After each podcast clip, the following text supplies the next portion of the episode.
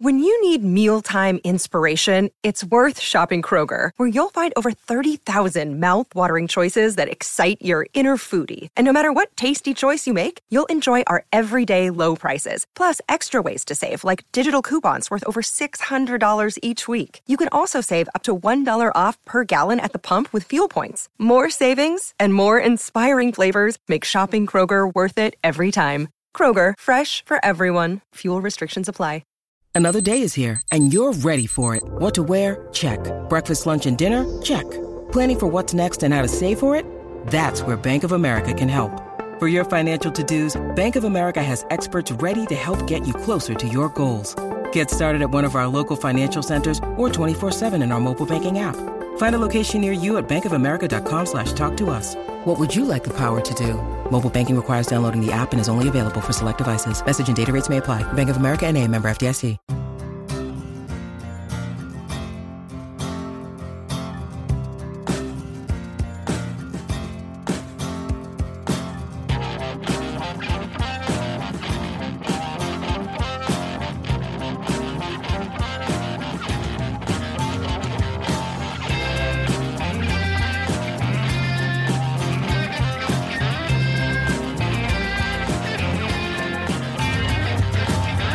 Hello and welcome to the Five Year Plan interview series, monthly interview series. And this month it's a big one for our first interview of 2024.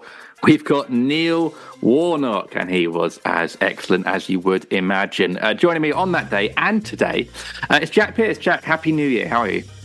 Happy New Year to you, Jim. Happy New Year to listeners. Uh, yeah, well, thank you. Um, yeah, really enjoyed this uh, this session with Neil. Let's call it that.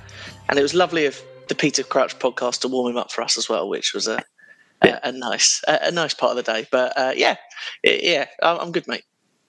See, he did, he did Crouchy first, and then he popped next door to see us, which I think is sort of the perfect, the perfect one. To speaking of a session with Neil. In fact, actually, before we even get into that, let's mention our sponsors. We're delighted as we head into the new year that we've still got our friends from Eternity Home Finance on board for this interview series. Now, you may not know, but like a Liverpool player in the box, mortgage rates are falling down quickly. So it might be time to start looking at moving or getting on the property ladder. Talk to Josh and the team at Eternity Home Finance who can help you with a free consultation. Simply email info at eternityhomefinance.com and quote the code FYP.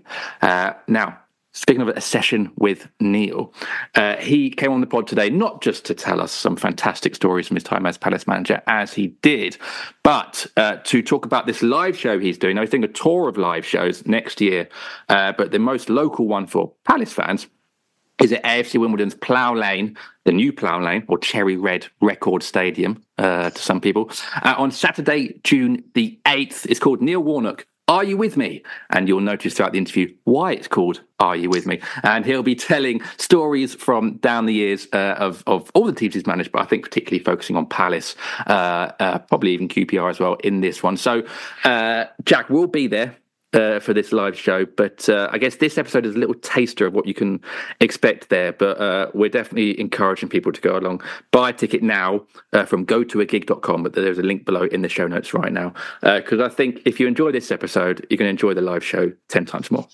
he's not short of a story, is he? So uh, I think he'll feel, he'll feel the uh, he'll feel the, the evening with, with plenty of good stories um, and plenty of interesting chat about Palace. I've got to be honest. I thought um, you know with the number of clubs that he's managed, but even since leaving Palace, even the second spell in, in 2014, I just presume like some of the stories might be a little bit diluted, really, in terms of his time at Palace. But his his memory and his his stories regarding Palace um, was was really strong. It was it was it was a really fun uh, hour or so with him, and um, yeah, I think if, if you like this if you like this uh, this interview with him, you'll you'll definitely enjoy an evening with with Neil um, next June. Absolutely. So, uh, Neil Warnock, are you with me at AFC Wimbledon Saturday, the 8th of June, 2024? Tickets from gotoagig.com, uh, but there's a link below right now in the show notes. So, click on that, buy yourself a ticket. I'd imagine it's probably going to sell out quite quickly uh, once this episode goes live. Uh, so, if you fancy it, and bring some mates, get a ticket now, and we will see you in June uh, representing FYP. Jim, I, have got to be honest, I was not as quick as you as to why the show was titled that um, until the train home that evening. I kind of twigged then, so you you were much more on the ball than I was. Listeners, see if you can get it quicker than Jack did. Have a little listen out, and I suspect you might. But uh, yeah, If let you- us if know. you- If you don't get it quicker than I do, book an appointment with your GP. That's what I'd recommend. Yeah, yeah, and then book a ticket to the show. And then book a ticket to the show. Yeah. Well, look, here we are. Uh, let's go straight into it. This is Neil Warnock on the FYP podcast. Some great stories. We probably only asked him 10% of the questions that we had lined up, and we, we could do more. And we might even get the chance to at the live show potentially uh, in June. But for now, kicking off our interview series, our monthly interview series in 2024, it's the one and only Neil Warnock on the FYP podcast.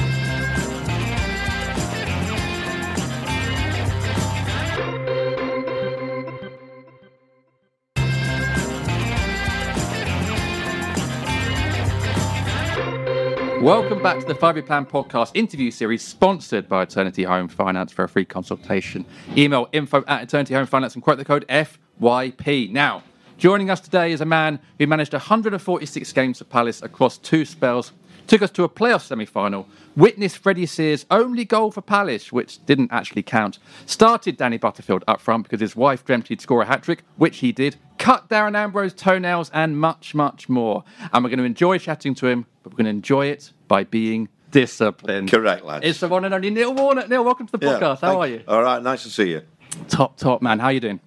Very good, yeah, very good. I'm, I'm enjoying a bit of time I've Just had a holiday, and um, one or two things. I love. I like doing some things with the media, and uh, I just try and make people smile. Really.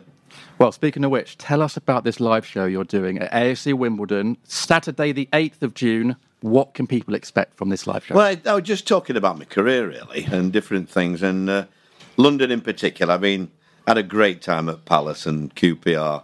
Um, you know, I was telling the lads the other day when I first started in management, I didn't think I'd ever manage below Watford. I thought that was the pitch. You're never going to manage down there. Uh, and then Simon, Simon Jordan, you know, come and have a quick look and help me out. Just see what you think, Neil.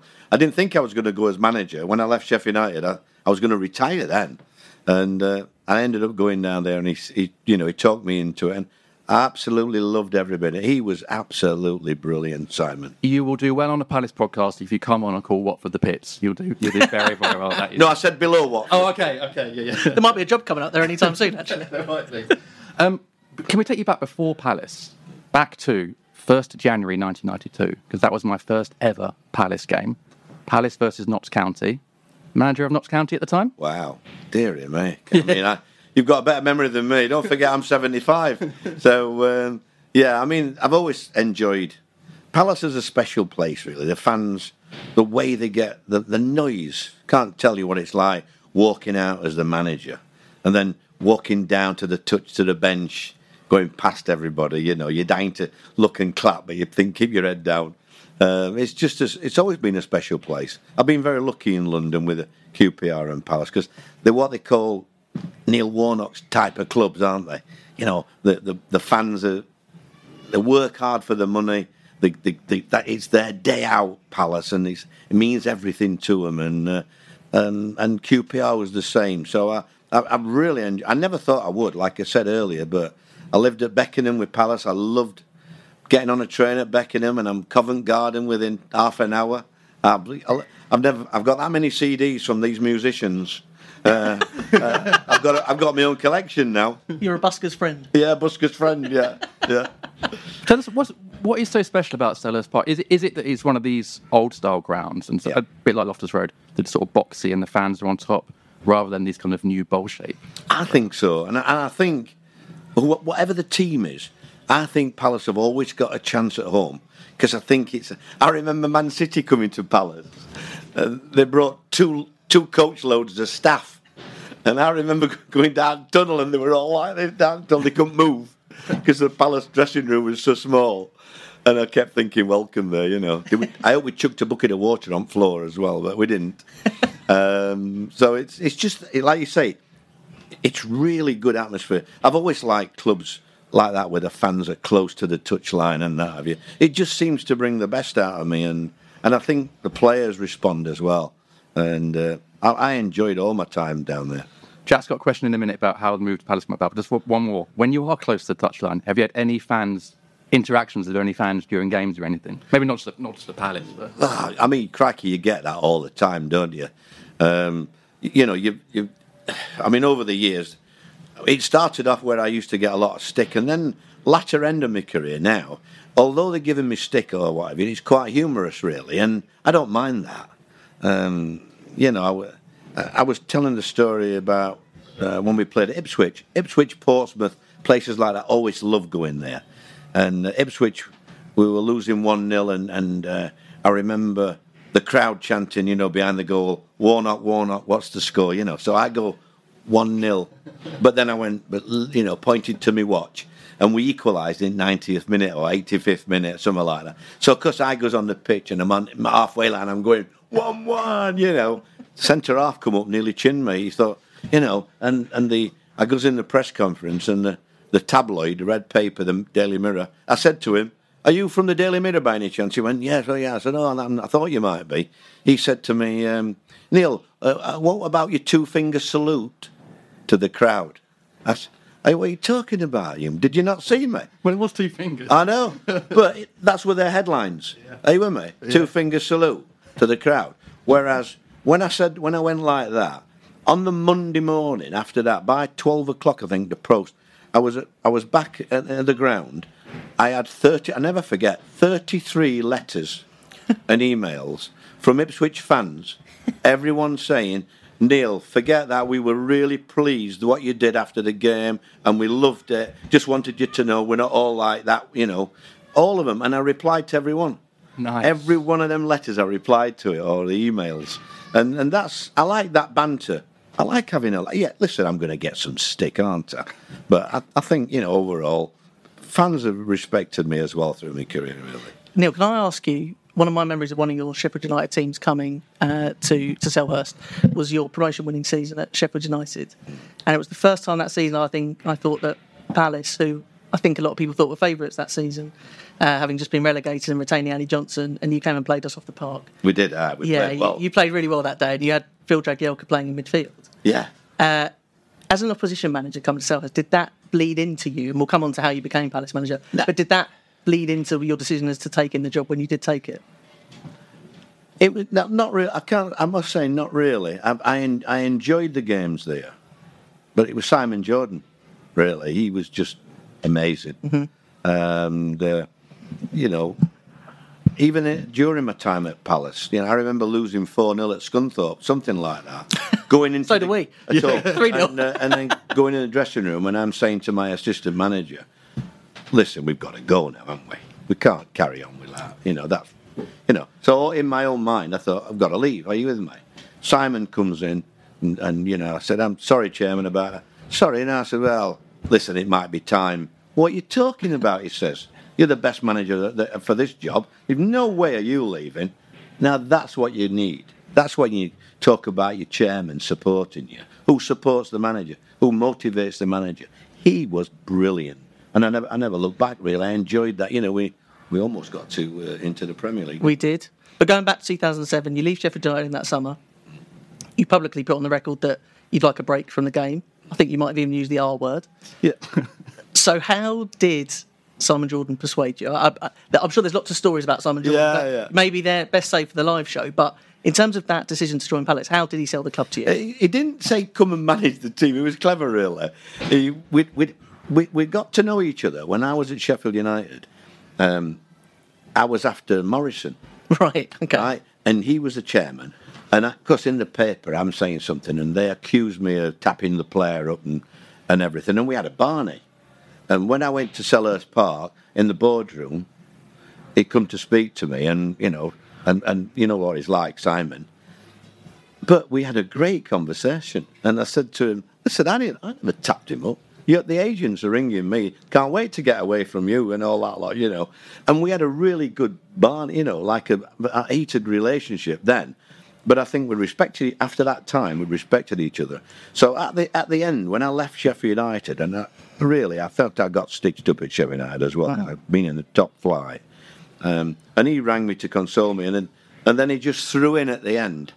Neil, will you just come down and have a look at the club? Because they got, got the club, the manager had gone. Well, will you have a look around at the club and tell me what you think?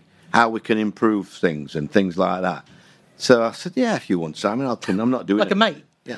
So I went down thinking I was going to look all around. Well, within 24 hours, Neil, you could do this job. You can do that. You can do this, Simon.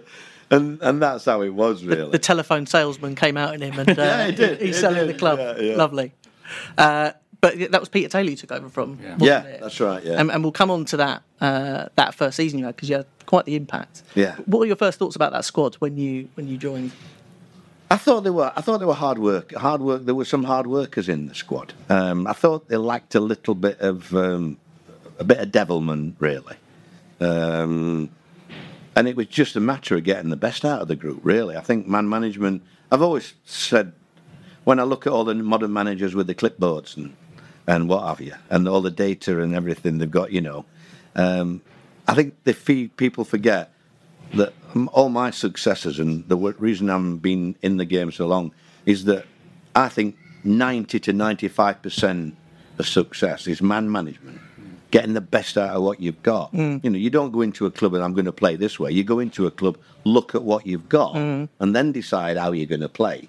So, I mean, that was good. It was good at Palace. I love the goal, Julian Speroni. Oh. He was amazing, Julian. What a man. The, one of the the best gentleman I've ever met Absolutely right. in my Yes. life. Although when we came back with Sheffield United, we scored a great header to win the game. I think it, it went. I think we got above him, and uh, I think I, I don't remember that one, Neil. I don't remember that might one. have been QPR. Yeah, it was. It was it was Heidar Helguson. Helguson. Yeah, I can tell you about that one. I don't want to talk about that one. Say that for another day. Speaking of speaking of characters, just go back to Clinton Morrison because I know you got a, had a special relationship, still do. Yeah, all the great sketch reads Yeah, yeah. for Sky Sports.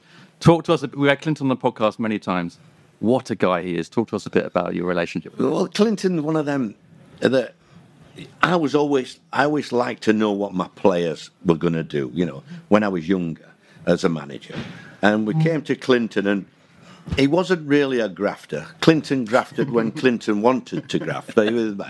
Uh, but he could score goals, and so it was trying to get the best out of of what he'd got. Are you with me? Yeah. And I think what he respected me because I, I think I gave him the respect, and I, I think I dealt with him different to everybody else. And I think the other players know that, but I think I don't think they minded because they knew if I could get a result from him, we were going to win games. So it was like a mutual thing, that, and we always had a laugh. And I think that that's been the biggest, one of the biggest pluses for me is trying to get my players. Um, I mean, I remember Paddy McNair at Middlesbrough when I left. He rang me and said to me, Gaffer, can I just say, I've never looked forward to getting out of bed as much to come training as I have since you took over. And that's to me is the best compliment. Are you with me? You know, having that smile and a laugh and enjoying it, knowing that they're going to die to get three points. You know, Um, I the, think that well, just the, the idea of the, you know being objecting to a clipboard, just the idea of you being kind of taken around a stationery shop and just the disdain you'd have a look at when it comes around to the clipboards. But that man management style was was fundamental that season because you got Clinton playing, but you put players around Clinton. Yeah, but I think the crowd was instrumental as well.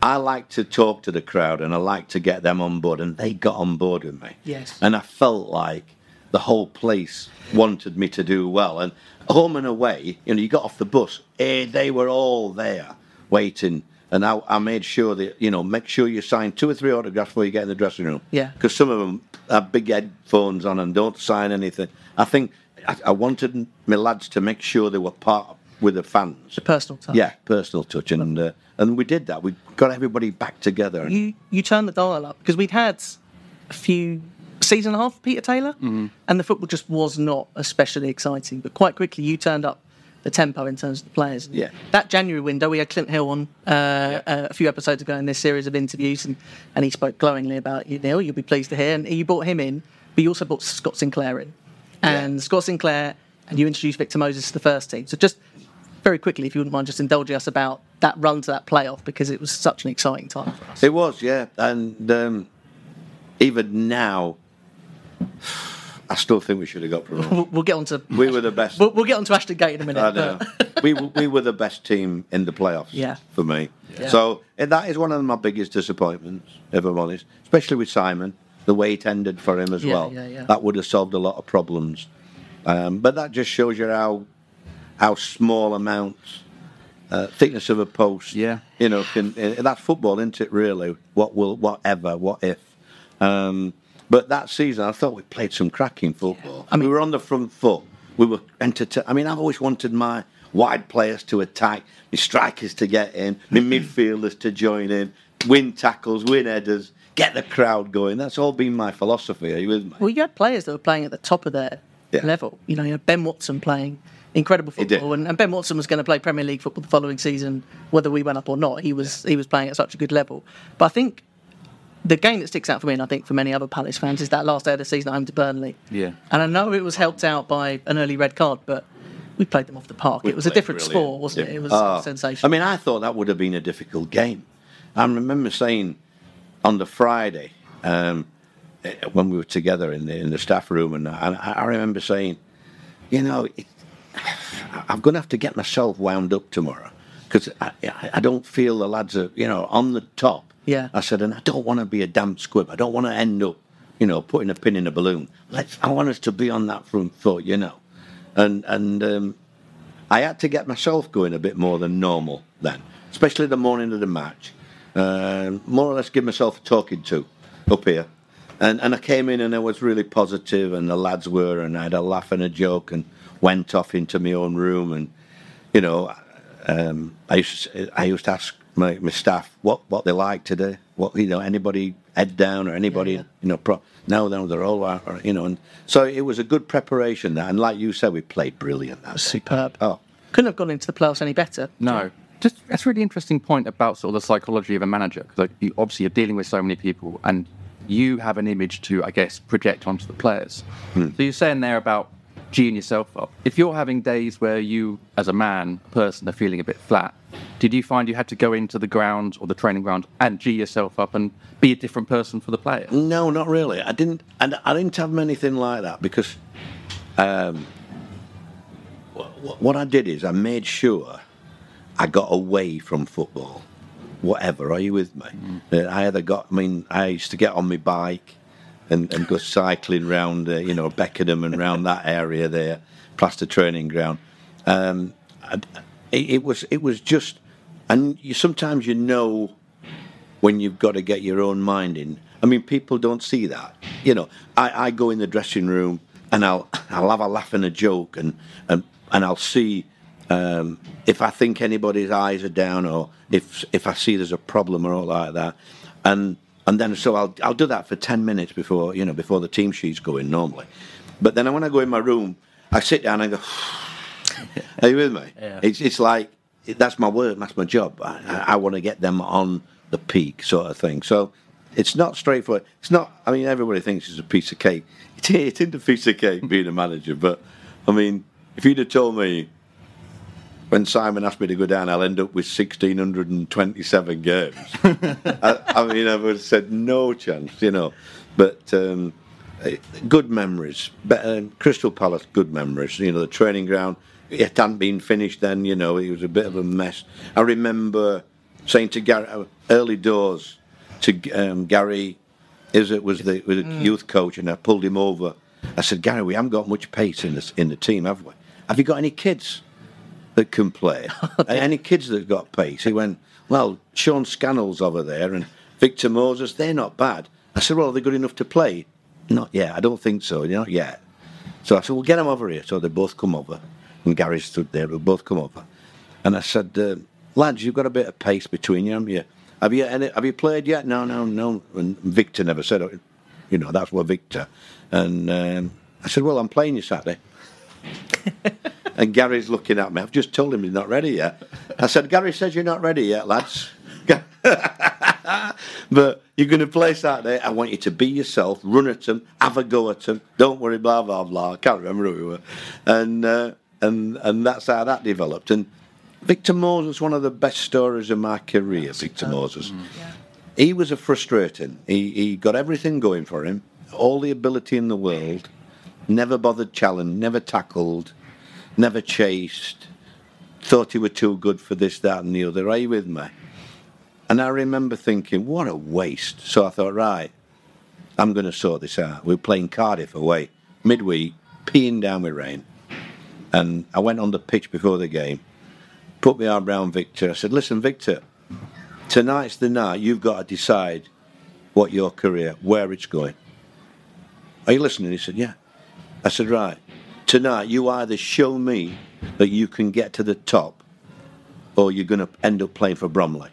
And that's no disrespect to Bromley, but they were the nearest club, non league, that I could think of. I said, oh, you're going to end up playing for Bromley. I said, you've got to show, you've got to tackle, you've got to be more desire, you've got to want to do it more. Anyhow, 95 minutes later, we come off, we win the game, and I've got water coming down. He's absolutely bucketing. I put my arm around him, and I said, well, welcome, Victor. And I've got gooses talking about it. I always do, I always get gooses. I said, welcome, that's the the first game of your career. That, I said, you now know what's expected of you. That's the start of your career, son. There's no reason you can't do it now because you've just done it. So you now should go to the top. That's up to you. All right, off you go. So then he gets transferred and he ends up Chelsea fullback, fullback, Victor, yeah, tackling. So then he goes to Nigeria, yeah. Then he goes to African nations. He wins the player of the tournament at the African nations, and I'm at home watching. And I text, I can't tell you what time of day it was, but within five minutes of the game, I text him. Congratulations on your success. Can you remember Cardiff? right? Exclamation marks and a funny face. I'm telling you, within five minutes, and all what were going off at the Cup of Nations, he texts me back. Wow. Gaffer, I'll never forget Cardiff. Thank you. Wow. Incredible talent. Though. Oh God, That's amazing. try- and I could, you know, I get gooses talking about that because people don't see that, yeah. and and that gave me more pride and satisfaction than I can tell you. and nobody sees all that. You you also put on a 17 year old Sean Scannell, and he scored the winner in that game, Yeah, the, the chip against Sheffield United. did that. Is there a better feeling as a manager to you No. chucked a kid on and, and he scored the winner? And, uh, and he's such a lovely lad and all, Sean. Um, you know, I mean, it's it's um, they had a good Gary Issott's good coach, and uh, I'm pleased that he's doing well again now. You know, it's um, it's just sometimes you get feelings about players. I've been talking to another podcast over the last couple of weeks. We talked about Adel Taarabt. Are you with me at QPR? And he was bombed out when I went there, but you get feelings about players, and no matter what anybody tells you, you think you can do something with it. I'm not right all the time. I've made a few mistakes, but in that case with with Victor and Sean, I didn't think there were anything to lose. We've hmm. got nothing to lose. We know we ain't got enough pace. We've got two young kids who wanted to give me everything. Fans were got behind them because the fans love their own. They love their own kids coming through. Daniel Clyne, another one who you put, Yeah, Clyney. I mean, Clyney. who 50 I years remember later we're, speaking we're to still his talking mother. about him. Yes. I, I remember speaking to his, his mother, a lovely woman. Now, I don't know, when we went into administration, you know, at the end, I remember Dave Moss, who was the coach then of the youth, pulling me in. The administrator from Leeds, can't remember his bloody name. Brendan Guilfoyle. Correct, that's him. Good. So he told me. Never forgot. Right, so he told me, Brendan, Your friend Brendan. yeah, he told me that I would have to sell Clyney to pay the wages. And if I didn't sell him to Wolves, I think As it Wolves, was. yeah. If, it, if, it, if I didn't sell him to Wolves for 500 grand, then couldn't pay the wages. So he, he didn't, sorry, he didn't tell me he had Nathaniel in, in his office with Dave Moss and Brendan, and they told the kid, you'll have to go to Wolves because we can't pay the wage bill. Wow. So you've got to go to Wolves 500. So he come in my office, Clyney, and said to me, Gaffer, they've just told me I've got to go. I said, Nathaniel, you don't go anywhere. I said, your career, you need to get 50, 100 games playing for Palace. That'll get you career. They're tell- what they're telling you, they want you to go because they can't sort it out. That that's not that shouldn't be anything to do with you. And I remember um, telling his mother the same. His mother was a lovely woman, and he said, "Well, but I said, I'm telling you now. Don't worry about what they're saying to you. I'm telling you now. You haven't got to go anywhere. You concentrate on it, Crystal Palace. Just tell them you've decided you don't want to leave, if that's the case, because that's not going to be good for you. Well- and, and it was the best thing that he could have done. It's a lot to ask a young person, given the responsibility oh, of the Oh, they fact more that said- no one else can get their way. Exactly. What, to, to live in Wolverhampton? Is that what you're saying? they don't get really paid. unfair, If, really- it's, it's absolutely diabolical. Well, I he, he ended up going for five times the amount of that just a year later. He did.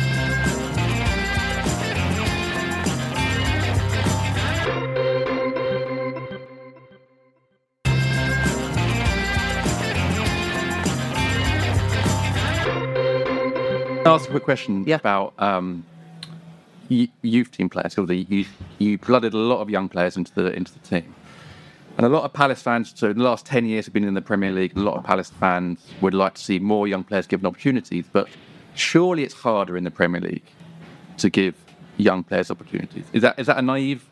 No, it's, it's the truth. Yeah. No, it's the truth. I mean, it's so difficult. I mean, you've been lucky, really. You've had more than most clubs coming through. You know, you look at some of the young lads that have come through. You've you've made good sales, haven't you? Really, and I'm sure you're going to do again. Unfortunately, Yeah, you. Come on now. in the next couple of years. Um, so it, it's you know it's it, I think you've done better than most clubs uh, regarding bringing them through and, and selling them on. But you know that it happens at, at clubs like Palace because they aren't the Manchester City and Uniteds of this world. I remember when I came back the second time to Palace. I remember um, I signed Zaha. You did. Well, You had a break amongst them. I signed Zaha, and nobody won, nobody bothered, you know. And I said to him, I remember having him in the office uh, at Steve Parish's and saying, "Listen, this is your place. Come back and enjoy yourself and relax, and you know all the fans love you. Be yourself." I said, that, "You know, what did Ferguson's? How did he coach? How did he say things?" He said to me, "I've never spoke to him since I've been there. Yeah, he, he, He'd never spoke to the Will, manager." Will Last had time. well, he had the unbelievable misfortune of being signed by Alex Ferguson, but never playing for him. Never played. That never whole spoke. that transition of Moyes into him, and it, it, I know. a really unfortunate move for Wilf. yeah. But, we're very grateful you did what you did, Neil. I know, I know. I- so really, I made a few quid for Palace, didn't I? Well, over the years, We- really. We will come on to it, but that that window because that you you were with us for seven days, I think, of that mm. transfer window mm. because Tony Pulis left in the dead of night, and, and you came in and, and, and steered the ship for for half that season. We've just interviewed James MacArthur.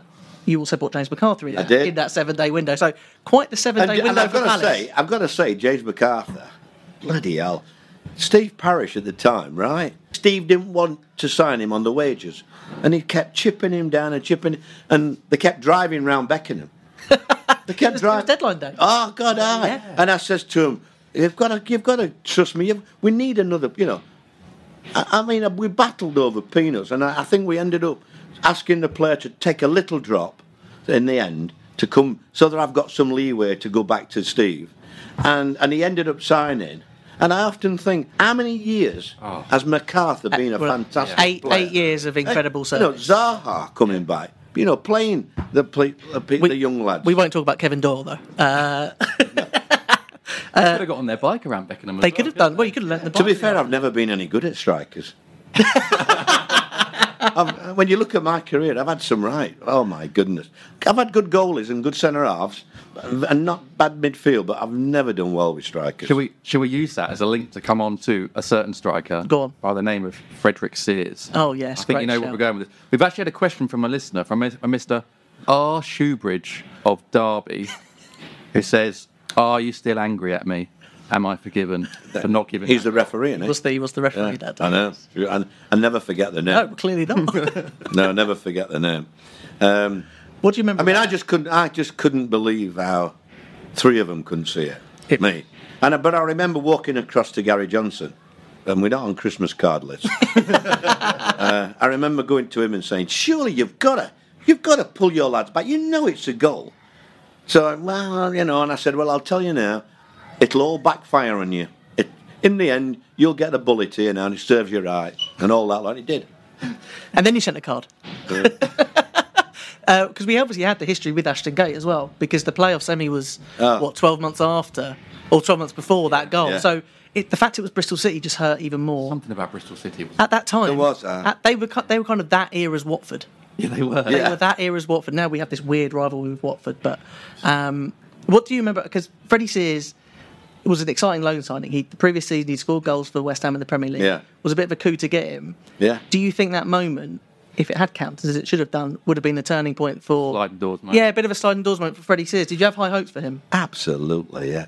I felt sorry for. I mean, he, what a lovely lad as well. I mean, normally you've got something wrong. You know, you there's something you can, but you can't crit- couldn't criticise Freddie. Manager's dreamy, trained hard, played hard, always wanted in training everything, hundred mile an hour, um, and he took his goal well. It's a lovely finish. But and, and I still can't see it now. I, you know, three the three people. I mean, everybody knew it was a goal. All the fans knew it were a goal. I still don't understand how it happened. so no, I don't forgive Shoebridge. you can hear that. on Bristol City because we had the Battle of Ashton Gate in the semi-final. Uh, there was that game with the goal. Feels like there was a few others in the league as well. Were they as, as a fan, it felt like a nasty place to go. Were they as nasty sort of on the pitch to play against? Not really. I've always enjoyed Bristol City. You know, I mean, I'm managing at Cardiff, where it's a local derby. I've always loved it. Are you with me? My first game at Cardiff was on television against Bristol City, and, and uh, my new signing, Sol Bamba, scored the- winner that night. So I've always had, you know, I've had good relationship. I mean, I'll have a go at the fans. They'll have a go at me. Are you with me? And I'll, I'll you know, show my bottom and things like that to them. um, but it's always been in respectful. I think we've got a mutual. You know, I've, I've always wished I could have managed at Bristol City.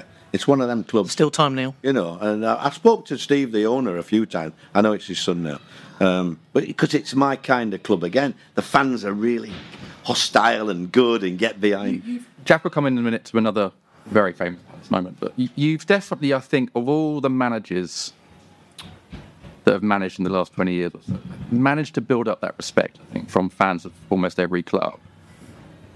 Is that an intentional thing? Or that's just kind of who you are? Because I think most fans, I mean, you've managed a, a fair few of them, but I think most fans, most clubs sort of respect who you are and what you do. I think what's changed in the last ten or fifteen years, I'm, I've, there's so many fans that say to me, which is a compliment. I didn't like you, Warnock, before you come here, but I'm glad you're here. And I think that's about as big a compliment as you can get in it when they've been. I don't like you, Warnock, but you know. Um, and I What think, about you're one of ours now, Neil? Yeah, I, you know, so I got a few a few uh, London accents saying that, um, and I think that's that, that's a compliment, really, because I think I tell you what, uh, there's not many clubs that I've been to that I am left in a better situation than when I went in, and I think that's all you can do as a player. I think I helped Palace out, you know, even when I went back second time. Um, I did feel as though I was stitched up at the end. I know Steve, he, did it for the, you know, he looked to look after the club. I was disappointed in him because we, you know, we were we were, we were not in trouble, and uh, and like I say, I thought we could go on in second half of the season. I thought I deserved better than that. But listen, all managers, nobody likes getting the bullet, do they? But I thought after coming back and helping him out, I deserved a little bit longer than that. But hey, that's life. Can we just dial back to what was perhaps one of my favourite nights under the Selhurst lights? Danny Butterfield's hat trick against Oh. Wolves in the Cup replay. We had Danny on. Uh, he did a live show with us two years years ago. ago. Have you? Great night. Yeah. He told some stories that, unfortunately, due to legal reasons, we can't repeat on this podcast with you. Um, but great night. But he talked about that Yeah. hat trick and obviously stands out for him in his career. He, he was a right back. I don't know how many goals he scored in total in his career, but I think a high proportion came I, that told, night. when I told him where I was playing him, I think he was gobsmacked. Is the dream story true? It is, yeah. yeah. Go on, give us give us the, the details of that that morning into that night. Yeah, I should. Uh, my missus just. She just come up with it. I've just. I've, I've dreamt. I dreamt Danny Butterfield scored a hat trick. I said, "What did you have a bloody nightmare, darling?" or what? You know. Uh, and she said, "I, I dreamt, honestly, I've dreamt. I, I woke up thinking." So anyhow, we uh, to cut a long story short. So we we go in and we're having we had a few problems that night. If you look at the injuries, we had a few injuries that night. But in training, you know, like goalkeepers always think they're centre forwards, fullbacks always think they're attackers. You know, you've got that. Danny always liked to push on and play and go, and because he got our movement and everything. You know, it, it never worried me about playing him further forward. And we were struggling, and I thought, I can't remember who was it against. Wolves. Was it Wolves? Isn't it a and I thought I thought they were I think they were a bit regimental at the back, and I and I remember saying to uh, my assistant, um, "I'm going to play Danny Butterfield up front." I didn't tell my assistant because Sharon's si- Sharon's dreamt she's going to get that trick. I thought I can't tell him that, or she'll think I've gone daft, can't I? So I, said, I, I pulled Danny across and I said, "Listen, Danny, I'm playing you up front. Just run about, enjoy it, be yourself, like you are in training. Every day when he played up front, he was always buzzing in training. And I said, just enjoy yourself. Running off Alan Lee. And they weren't bad goals, you know. Oh, no, they well were played. bad. Well, technically, hat-trick. the perfect Yeah. hat trick. Yeah. I mean, they were good goals, and Yeah. uh, I'll never forget a third one. He come across and give me a massive kiss, and then when the third one, he- none of us could believe it when he, we all jumped up and hugged each other. And Well, I remember Sean Derry just laughing. yeah. Just laughing. because I think I told him. I think I told him what had happened. Oh, Danny had told him. I think I said I don't know. I think I told Danny. That My missus had dreamt you've got a hat trick, but I think he thought I would just taking the mickey. Are you in? I can't remember which game you was. It Scunthorpe away, So we then played Scunthorpe. and you did it again. Yeah. It was not as good. Hooked, hooked to half time. Yeah, it was not as good. My memory. It was not as good. But can we just quickly touch on that cup run because it was a difficult time for the club. You know, we we um, we kind of bypassed the whole Newcastle plane situation, uh, the the Nathaniel Clyne reference you made, but we did have to sell it to Moses in that window. But that cup run kept us going in, Yeah. in many ways. So great night for many cult reasons in terms of that hat trick and Danny Butterfield. But the money that we got from that, Generated, yeah, yeah. and then we had Villa at home. Uh, a few weeks later, on Valentine's Day, I seem to remember. Uh, Good crowds, weren't they? Great crowds. Yeah. Was there more pressure in that cup run because of the financial, I guess, complexity of the situation? No, really. I mean, I think I think Simon knew that. You know, I was I was just doing everything I could to generate whatever we could. Really, um, it was just nice. It was just. I mean, it's just special at night. I love the floodlights mm-hmm. at Selhurst Park, and it is a special place when you get in when they, that place is buzzing, and you know the lot behind the goal. What do- I don't even know what, what they call that stand behind the goal. Come and The homestand Homestand. love. yeah. Yeah, yeah. You know, I just used to think, bloody look at them, listen. And they were chucking it, peeing it down with rain, and they stood there getting wet through, singing away. Um, you know, it's great, great for a manager to have, to have that support. And he, even when we had difficult times, they never really got on my back. I, I was, I was quite pleased with Go on, Jim. Can I just go back to the Butterfield? I've just been thinking. when you got home that night, He loves Danny Butterfield. I so love much. Danny Butterfield. so much. I text him regularly. He doesn't often reply. Um, when you got home that night, was Sharon like, No, I no. told you? And she probably didn't even know the result, Sharon. Uh, but no, um, She's getting director of football queries with I other know, clubs on I the know, continent. I know, I know. We just said, don't tell anybody. don't don't tell anybody. I I say it's all my idea. Don't I'm not, don't tell them about you. credit. I think it were a few years before I told anybody. After that, Well, da- Danny's now going on the circuit telling everyone the story. Yeah. Yeah. So, what about um, that that spell in general? Was that one of the more difficult times in your managerial career with the club facing Yeah. the difficulties yeah, it was? Yeah, I mean the Newcastle thing. Crikey, we were on the plane when I was told. Started the flight in seventh, finished Yeah. it in twenty first. I know. And, uh, you know, we got there, we get on the bus, and the driver, you know, obviously he'd heard it. We're all sat on the bus, and the driver could, can I have a word, Gaffer? Uh, boss, can you, boss, can I have a word, boss? Yeah, of course you can. So I go down the front of the bus. He says, I, I, I can't take you to the ground. I said, what do you mean? He says, yeah, well, you, nobody's going to pay unless you can, unless you can pay. I can't take you to the ground. I'm thinking we've got a bloody game to play, Top of the table. and, and yeah, and we can't go in a bus. How can we go in taxis? So, it goes by. I can't remember. I. I got with, who was my assistant then? I've got Were you Mick? was it Mick Jones? Mick Yeah, yeah. So I, I, I said to I said to Mick, um, when we were talking, I said, "Hey, listen, Mick, we've got a bit of a problem here." Said he, he said, "You know, we've gone under." I said, "And we're going to be duck to duck to point." I said, "But they, he won't. He won't take bus." So um, Mick said, "Look, Gaffer, have you got your card on you?" Yes, of course I. So I went back to the bus today. Listen, I've got my card on. Can you take it? So I said, well, well, I'll have to ring office. So he had to ring office, get my card, take the money, and make sure it come out before he'd Start drive the the engine. bus. Well, there's there's a Geordie bus driver telling a very good story in many Newcastle pubs Yeah. that he once had to take a car payment from Neil Warnock to Yeah. get a team there. I know. Difficult, difficult time, isn't it? Because no one knows when they're getting paid. A lot of uncertainty. Fans aren't sure what's happening. It must be harder then, during the week and on the weekend, to try and get the players to focus. on 90 minutes. Absolutely, yeah. And I felt sorry I felt sorry for Simon. I think, I think he's always felt a little bit. He never says too much, but I think he felt a little bit stitched up how it how it all ended as well. Um, but not we're not going to that on this. Um, so it was it was difficult for him because I knew him as a chairman and an owner, but as a friend as well. Are you with me?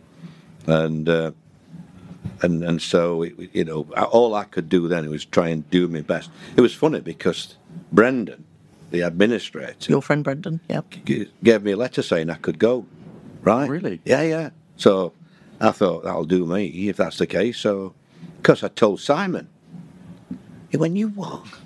He said. So he he, went back in and saw Brendan and said, "Are you joking? What we can, you know, Pete Clubs would buy him." You know, put into the administration if we. You're talking about shorter money, and you've told him that you know can going to cancel his contract. So, but before I knew, I'd got another letter from Brendan saying uh, we've we, you know we've had a rethink and we'd like you to continue, blah blah blah. And they got five hundred grand from QPR from me, but he, Brendan would just give me away, you know. Can we um can we talk about the QPR move Hmm? because it was a difficult difficult time. We had Clint Hill on as we talked about, and he he talked about he's very open about the end of that season and going into the game at Hillsborough, which we'll also come on to because we'd like to get your thoughts as a Sheffield United fan more than anything about that day. In terms of him ending that match, he he knew that was his last game for Palace. He had to look after himself, was out of contract. With the QPR move, and it, to be reminded that QPR were also in that part of the, the league at the, at the time. Yeah, struggling, weren't they? How did that move come about, and how difficult was it to make that decision, given th- the spell you'd had at the club and your connection with, with Simon Jordan, but also the, the playing squad, who was very much your playing squad? Um, I just think that unless you've actually been in that situation, I don't think you can understand really. I mean, I'd got the letters anyhow from Brendan, more or less telling me he didn't want me anyhow. So I knew I hadn't got a future. So I, you know, I thought, all right, I've got another letter a week later saying I'm going to be kept on and all that lot, which obviously he, he realised he'd made a mistake. So I always knew, uh, you know, I'm on my way out Yeah. wh- whoever it is, um, you know, they're trying to get me out first up. So I, I, sp- I spoke to Gianni Paladini, Yeah. and um, and he talked to me about about the job, and I said, well, if you can agree with Palace, I'll come, G, you know. And that's how it come. It, it didn't take long for with Brendan. Brendan would have took two and six. He'd have took two and six. I money him for me, and in the end, he got five hundred grand, I think, from him. Um, did you bring QPR back to Selhurst that season? Did we play QPR? Yes, I think we did. I think In the penultimate game. We towards the end of did the season? because we beat you. When Neil, That was that was good. good uh, Neil Danns got sent off.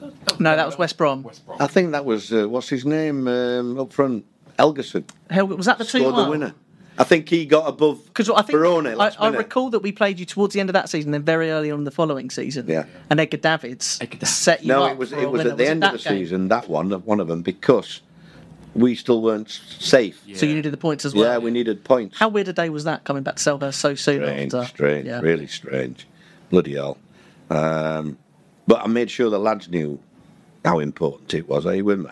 And I got a great reception from the Palace. Yeah, yeah. Got a great reception.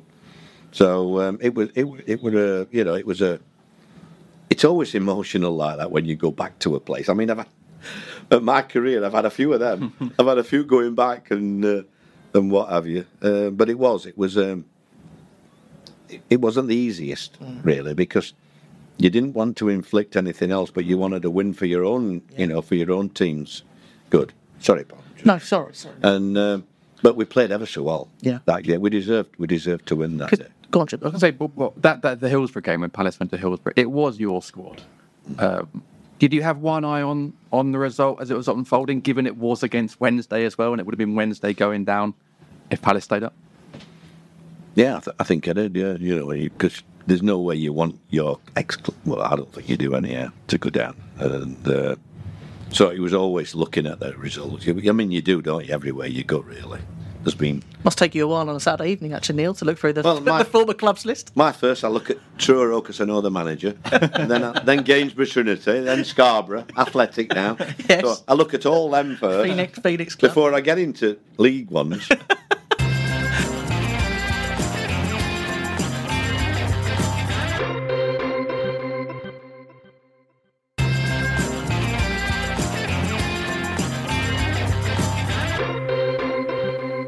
That last day of the season, stay up, and and uh, uh, Jim and I were talking a few days ago. We suspect you might have raised two glasses that night because not only did Palace stay up, but we did send the owls down. Which um, in your house was a good result. Very good, yeah. Yeah. I mean, I've I've spoken to him recently about taking the job on, but that uh, didn't materialise. that would have been. Uh, it never bothered me Wednesday. I've always thought, you know, a good rapport with their fans. I know a lot of their fans would have wanted me as well. Are you with me? But it's uh, it's um, that day. I didn't want Palace to go down. No. I didn't want Palace to go down. So it, it couldn't have worked out better. Jim, Jim's spoken to most of that squad now, haven't you? We've had a lot of that squad on the podcast. Yeah, and if you ha- if you have Alassane N'Diaye's phone number, we'll take it off you tonight. Actually, he's the only one I think that we've, Yeah. uh, we've not been off the spoken to. of. Yeah, but they were a real squad of characters. I mean, you talked about characters earlier, but that that helps a lot. Yeah. They were, there were some special special guys there, weren't there? I just- leaders. I think I think everywhere. Really, I think I, I think I said earlier uh, that I've had eight promotions, and but do you know none of them teams were ever the best teams in the league, but they were all special. What I like about my teams is when they have reunions, it's as if they've never been away from each other, and I can sit at the back of a room and watch all the different parts of that team get together. And it's just like going back in time. The, the pride I get from looking at that group, because I know they will take that forever in their life. Are you with me? And that's what I love. I love the fans, the eight promotions, you know, the, where the fans will never forget those times as well. And it, it's good. I think I love to try and put smiles on people's faces and, and what have you. And I've done that really all my career. And yes, I've had downs as well, but you know, I like to think that I've had a lot more ups than downs. And and Darren Ambrose that season obviously had the best manicured feet in the uh, in the championship. yeah, Darren. I heard him on Talk Sport a while ago talking about because I always pick a favourite. we've heard. You know, wherever I am, and Darren was my favourite. You know, so if it was raining, I'd, I'd have a brolly and say, "Come under here, Darren. Come under here, son. I don't want you to get wet. This lot can get wet. I'm not bothered about. Do you want some chewing gum, Darren? You know." And- Here's a fiver, Darren. and it was he couldn't believe it because he's a quiet lad, Darren. He was, but because I think I know it sounds silly, I think he got the best out of him Did you sign him? because he was my favourite. Did you, did you sign him? I can't remember. I Can I? think you At start did. that season. Start- was that his first Yeah, season yeah. with us? I think that was from where we, From Charlton? from Charlton, A free it? transfer. Yeah, yeah. How good was he that season? Oh. Did he exceed your expectations? Yeah. Yeah. But it was just a manager's dream. And it does anything you say, worked hard for a forward player. He he, he didn't shirk a tackle. Yeah. and he just a lovely lad as well, which helps. So it was he just fitted in really good with the lads we got, you know. And you look at some of them characters in that team.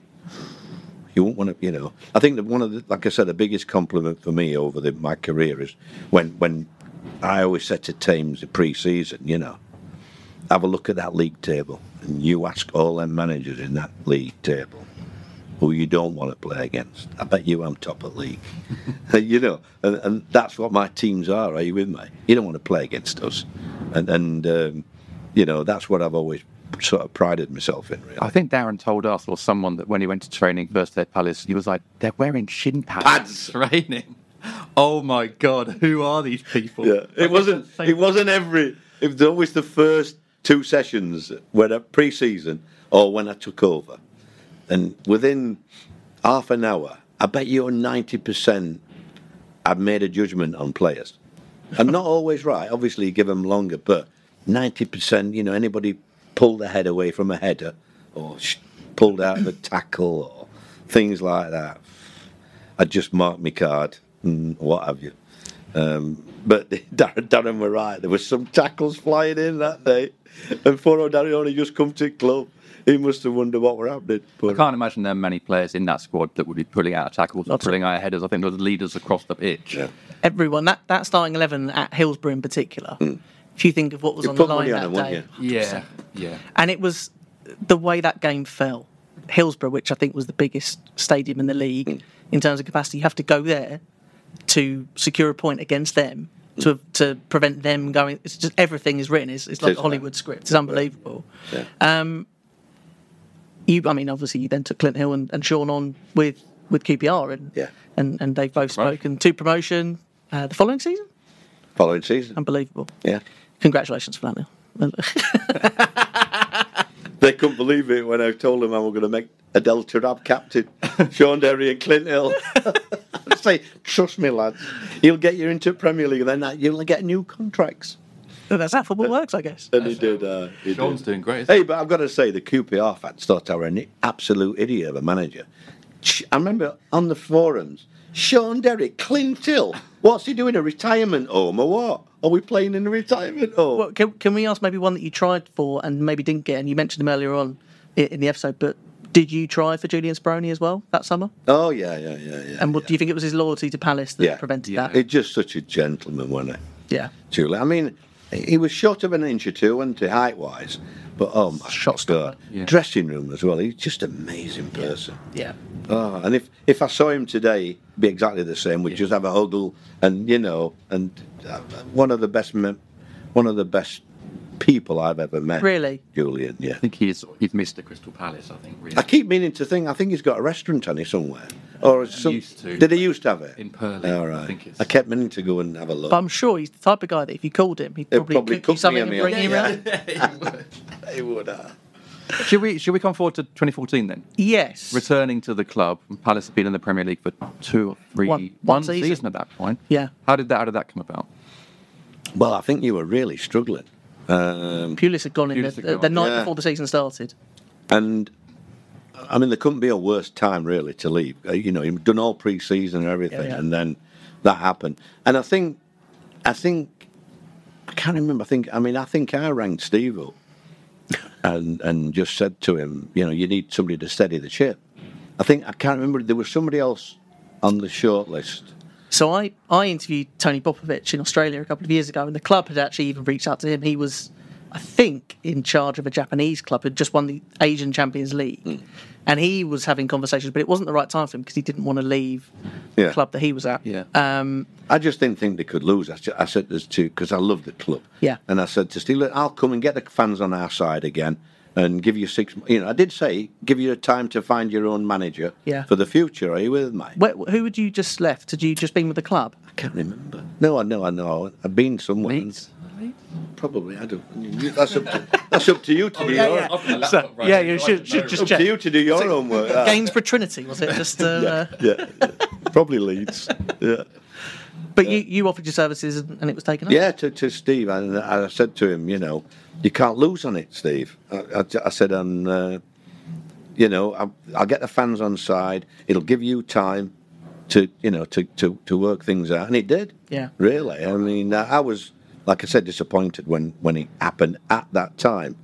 There But that's what that's what chairmen look after their own money, don't they? do. So. And he has proved time after time he makes the decision at the time Oh, that he thinks he is right Back- with other he ends decisions. up backing himself. He up. backs himself with those. I mean, the the I think going back to that August when you got appointed, there were murmurs of Alan Pardew at that point, and then Pardew was the appointment after you were Yeah. dismissed around Christmas time. So maybe the, the his situation at Newcastle changed. I don't know. I don't think we'll go into that because I, uh, I mean it happens in football. It's happened to me at Middlesbrough when somebody came in and oh I knew about two months before. Are you with? Yeah. And uh, same just happened at Sheffield United, same person. So Right, I did wonder. these things these things happen, don't they? Is it quite a lonely position to be in as a manager when that kind of thing's happening? Or maybe, Yeah, it's, you know, it's disappointing. You Yeah. got your, you got your, you got your assistants maybe that follow you around, but you're kind of on your own, aren't you? Yeah, you are, and it is. It is. Listen, can't say that I'm innocent in looking at when I've been coming for jobs and things because you do talk. Your agents talk. You talk. They, you know, they might ring you up and things like that. I just think there's a way of going about it, really, and uh, it's so horrible when you when you know somebody's talking to them six, seven weeks before it happens. It's hard to work in them circumstances. Are you with me? Um, but it happens, and that's not going to change. the last game, Southampton at home, I think, on Boxing Day or just just after Christmas. Difficult game. How quickly after that game were you having conversations with the manager? Can't remember. Uh, with the, with the chairman. Can't remember, if I'm honest now. Uh, all I know is I couldn't believe the timing because it was QPR and I thought we'd win that game. Yeah. yeah, yeah. well, Difficult spell, difficult spell, but two great results that great stand results out. there, yeah. a three-two win away at Goodison against a very good Everton team, who I think the season before had, had been very close to Champions League football. Um, Yannick Bolasie, Fraizer Campbell scoring a Magic Header, and then Mile Jedinak. How was the first game? That was that the second game of the season. now? It was it was very early on. Uh, Had we not got beaten by Bolton Wanderers or someone? I can't. Re- I, I I remember it was just after. Tra- I think it was the first time I seen James MacArthur. No, we'd drawn at home to Burnley nil nil. Nil nil. That's And right. Julian. Newcastle game. When Oh, Newcastle was your when first game. equalised in the last minute. Yes, and you did a lovely you did a lovely jig on the touchline when that one went in. That one must have must have felt quite nice. I Um, just think the Everton. I think it just showed us we could compete. Yeah. At that level, you know. you talked you talked earlier about central midfielders, and you had Milo Jedinak, James McArthur, who you'd brought in, and Joe Ledley, Hmm. who became known as McJedley. Mr. Steady Eddie. Mr. Steadyhead. and that midfield was, was really important. Scott Dann at the back, Damien Delaney, you were still Yeah. playing, and, and it, it felt like you'd had a, a a good core to that team. It was just at the top of the pitch where we were struggling a little bit more. But a, a few months later, 3 1 at home to Liverpool. What are your memories of that? That's a great standout result Yeah. for Palace I fans thought still. we played super. That Yeah. the atmosphere, wasn't it? I mean, even you know, like a couple of weeks ago when you played Liverpool, Yeah. and I'm, I, I'm thinking back to that night, and it, it's not easy for them coming to Selhurst Park, you know, is it? And you know, I mean, oh dear, you're unlucky, weren't you? We don't want to talk about that. Neil. No, it's I a know. tough afternoon, and So it's, um, we know, have that we have was a- contacted Mr. R. Shoebridge for his comments about that game as well. But uh, But that was, I mean, that was a, a super night. The uh, the Liverpool game. That was probably as good a night as I've ever had. oh, amazing! That Yeah. really. Did Did you know Mile was going to take that free kick? No.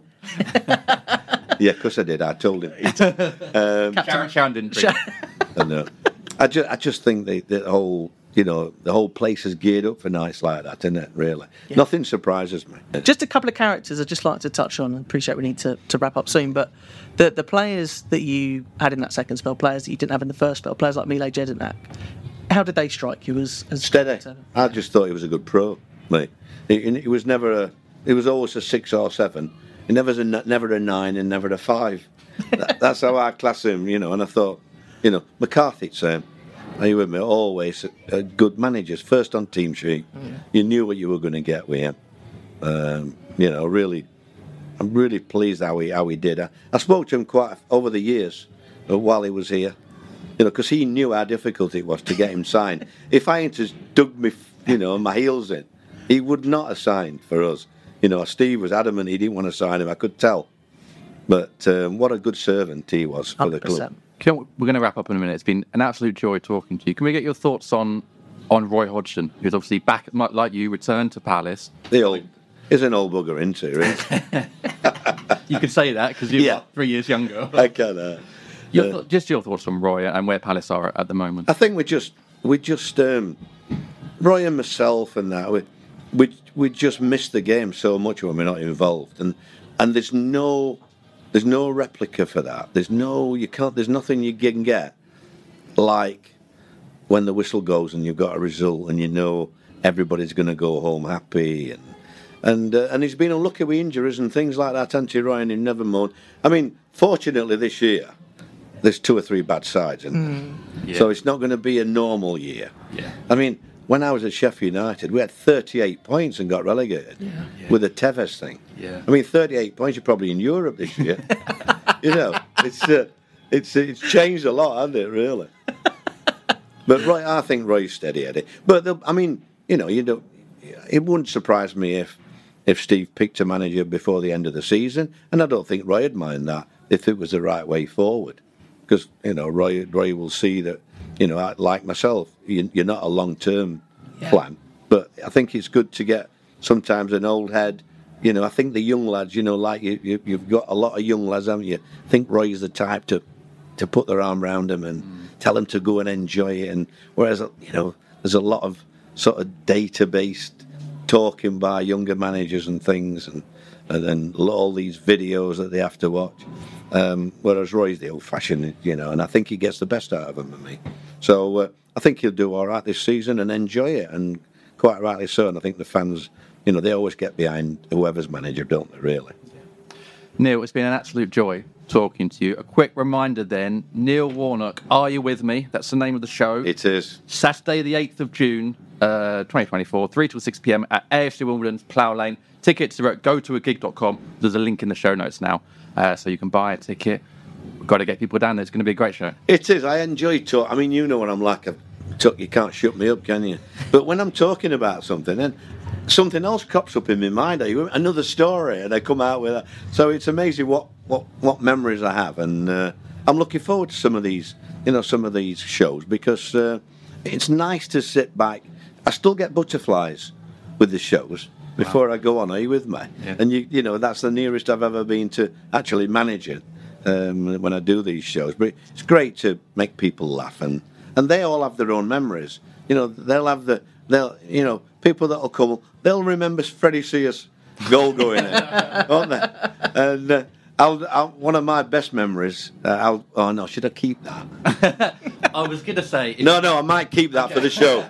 I keep. Remind me about the Bristol, one of the Bristol City games, will you? Okay. In the well, show. Jack and I will be there. We encourage our listeners to get down there as well. I think Mr. Shoebridge is maybe blacklisted from being at the show, but everyone else, get yourself down there. Neil, it's been a pleasure having you on. We'll see you in June. Thank you very much. Thank you.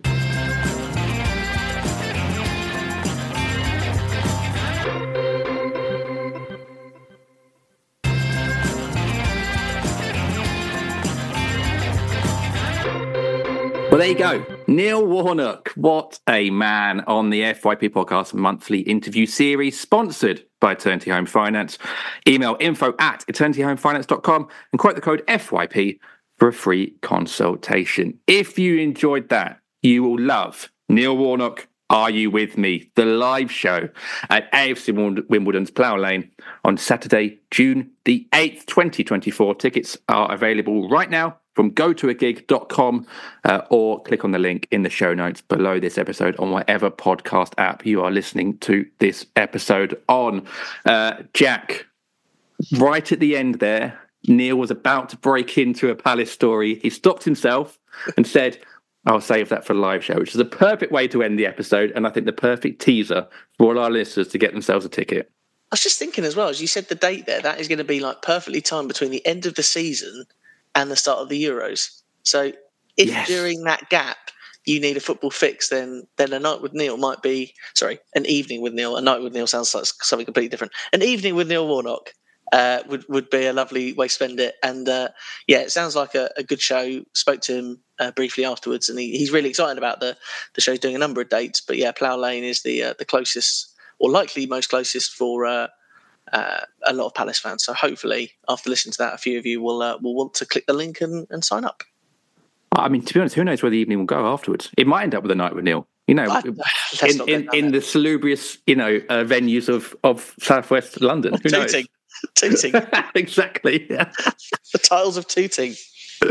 uh, but no, it was really fun, wasn't it, chatting with him? And uh, I, I, think we, uh, we we talked about a lot more than than we maybe initially planned. And uh, as ever with these interviews, the stories just kind of go from from one way to another. And yeah, it was lovely, really, really nice. Particularly that that, that first team that he had. Obviously, the, the 2014 um, team that he that situation that he kind of picked up was a difficult one. But yeah, that, that talking about the, the, the spell from 2007 to, to 2010 um, was, was, great. And uh, yeah, he, you could see he still has a lot of fondness for that time at Palace and, and some of those players that he managed.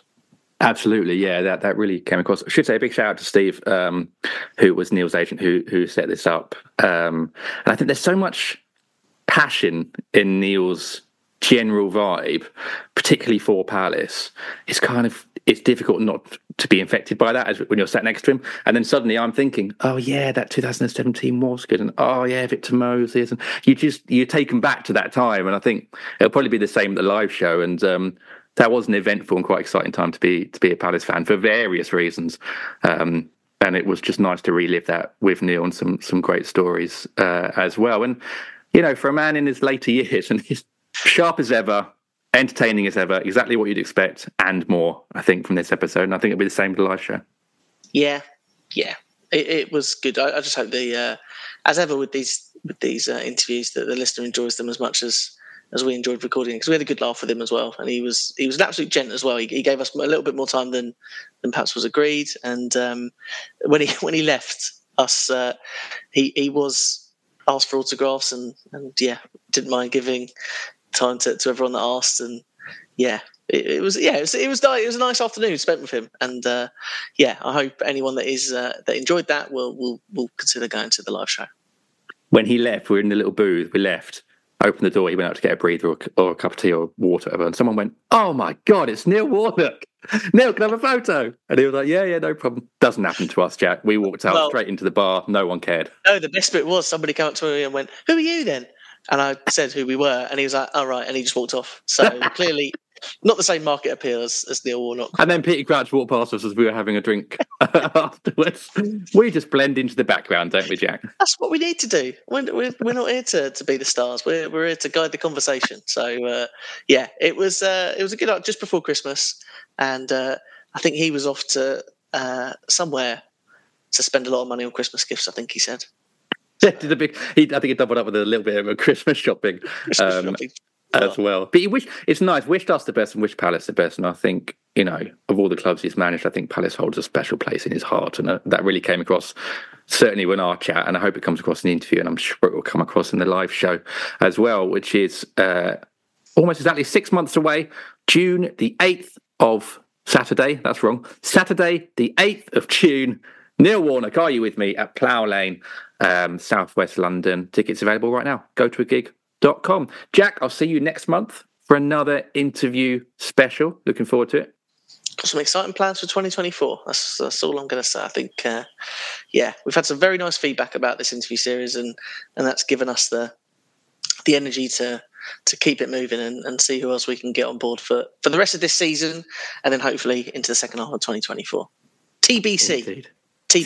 TBC. Massive thanks to Neil for giving up his time and his great stories. Massive thanks to his agent Steve as well for setting it up. Um, and thanks to you, Jack, for joining me. Thanks to our listeners for listening and for their feedback.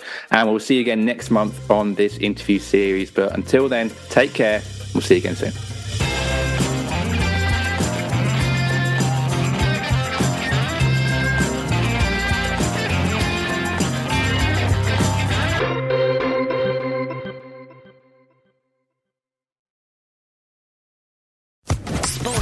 Podcast Network.